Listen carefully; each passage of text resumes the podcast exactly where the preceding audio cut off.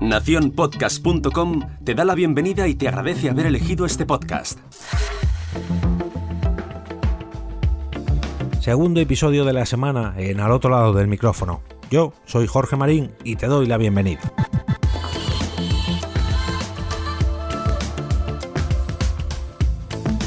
Parece que hablar de premios y concursos relacionados con el podcasting va a ser una norma en este programa, ya que no hay semana que no hable de algún nuevo certamen. Y en esta ocasión me vais a permitir que además haga un poquito de autopromoción y autobombo. El pasado domingo se hicieron públicos los nominados para la última fase de la décima edición de los premios de la Asociación Podcast que se entregarán dentro de un mes en las JPod 20 de la ciudad de Gijón. Como imaginaréis, este año he presentado tanto a este podcast al otro lado del micrófono como a Por qué Podcast en sus respectivas categorías, Metapodcasting y Multitemática, respectivamente. Y además, en el caso del primero, de este que estáis escuchando, también como podcast revelación. Por sorpresa para mí y para muchos otros, muchas de las categorías que la asociación había propuesto este año, bueno, y también en los años anteriores, no han conseguido el mínimo de podcast suficientes para que tengan categoría propia y han sido concentrados todos en la categoría general, una especie de cajón desastre donde van a parar todos aquellos programas que se quedan huérfanos, sin categoría, convirtiéndose lógicamente en la categoría más disputada y por lo tanto en la más difícil para llegar a la final e incluso para lograr un premio. En el canal y en el grupo de Telegram de este podcast había pedido a los oyentes de al otro lado del micrófono que por favor votaran al proyecto como mejor podcast revelación, ya que veía prácticamente imposible que ninguno de los dos podcasts, porque podcast y al otro lado del micrófono, consiguiera colarse en la final debido al gran número de programas de la lista general. Pues como diría Sheldon Cooper, o mejor dicho Peter Griffin, zas, en toda la boca no uno, sino ambos podcasts se han convertido en finalistas de dicha categoría. Y además, tal y como os pedía en aquellos votos, también como podcast revelación en el caso de este podcast que estáis escuchando. Si os soy sincero, me alegro enormemente y aprovecho para dar las gracias tanto a los socios como a los simpatizantes que los han votado. Bueno, perdón, que los habéis votado, ya que entiendo que si lo habéis hecho así, es que sois oyentes y por lo tanto estaréis escuchando esto. Así que gracias a todos. Por una parte me hace especial ilusión haber llegado como revelación, ya que, bueno, esto solamente se puede conseguir el primer año de vida de un podcast, como su propio nombre indica, y porque llegar tan alto en tan poquitos meses, pues oye, ¿qué os voy a decir? Mola bastante. Por otro lado, respecto a la otra categoría, no quiero que esto suene a muy flipado, pero hostias, colar un podcast novato como este que tiene apenas 5 meses en ese largo listado, pues hombre, está muy bien.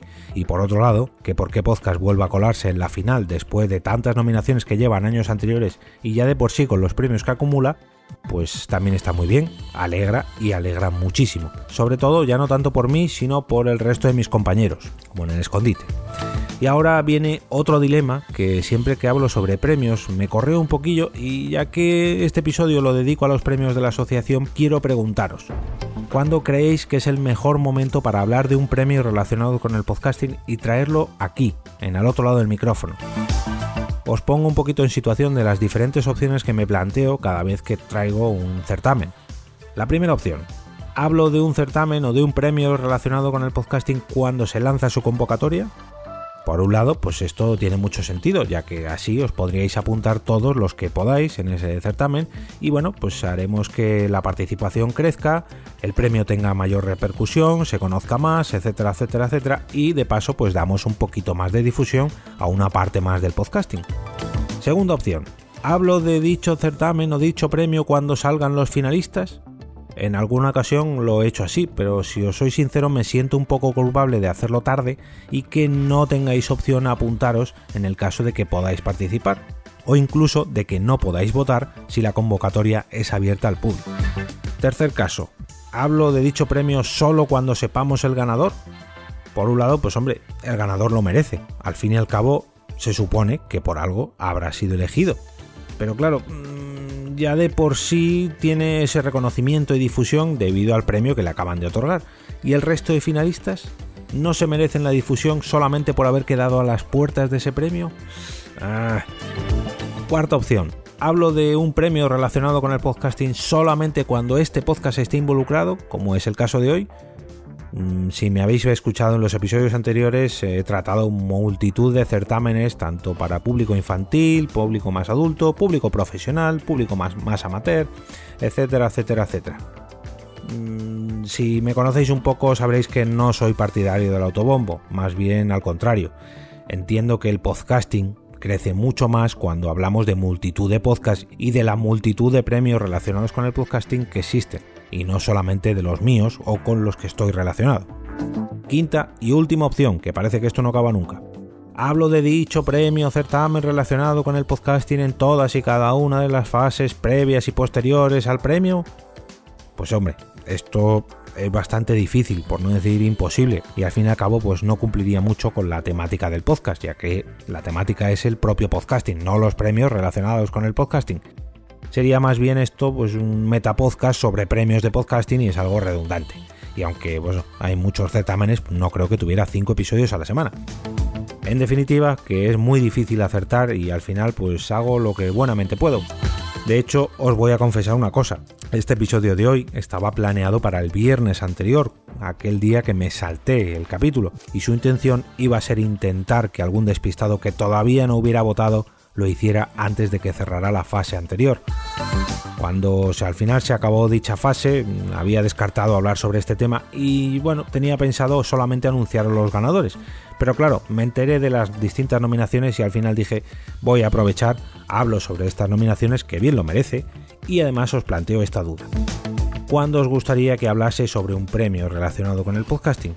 Eh, revisad estas cinco opciones que os he dado y por favor dejadme un comentario sobre la que vosotros creáis que es la más acertada. De todas formas, quiero recordaros la finalidad de casi todos los certámenes o premios relacionados con el podcasting, que es dar a conocer a todos los podcasts que se inscriben, independientemente de que ganen, de que lleguen a la final o que entren en una u otra categoría. Lo importante es que nuevos oyentes lleguen a estos programas y para ello os pido que entréis en premios.asociacionpodcast.es y busquéis en todas las categorías para encontrar vuestro nuevo podcast favorito. Por último, que hoy estoy muy de pedir cosas. Si te ha gustado este podcast y te gustaría verlo crecer un poquito más, puedes ayudarme dejando una reseña en iTunes, un me gusta en la plataforma donde sea que lo estés escuchando o compartiéndolo por cualquier red social. Yo estaré agradecido tanto si lo haces por vía digital o incluso de manera tradicional. El boca a boca es una forma genial de compartir tu podcast favorito y yo desde aquí te invito a hacerlo. Y ahora me despido y como cada día regreso a ese sitio donde estás tú ahora mismo, al otro lado del micrófono.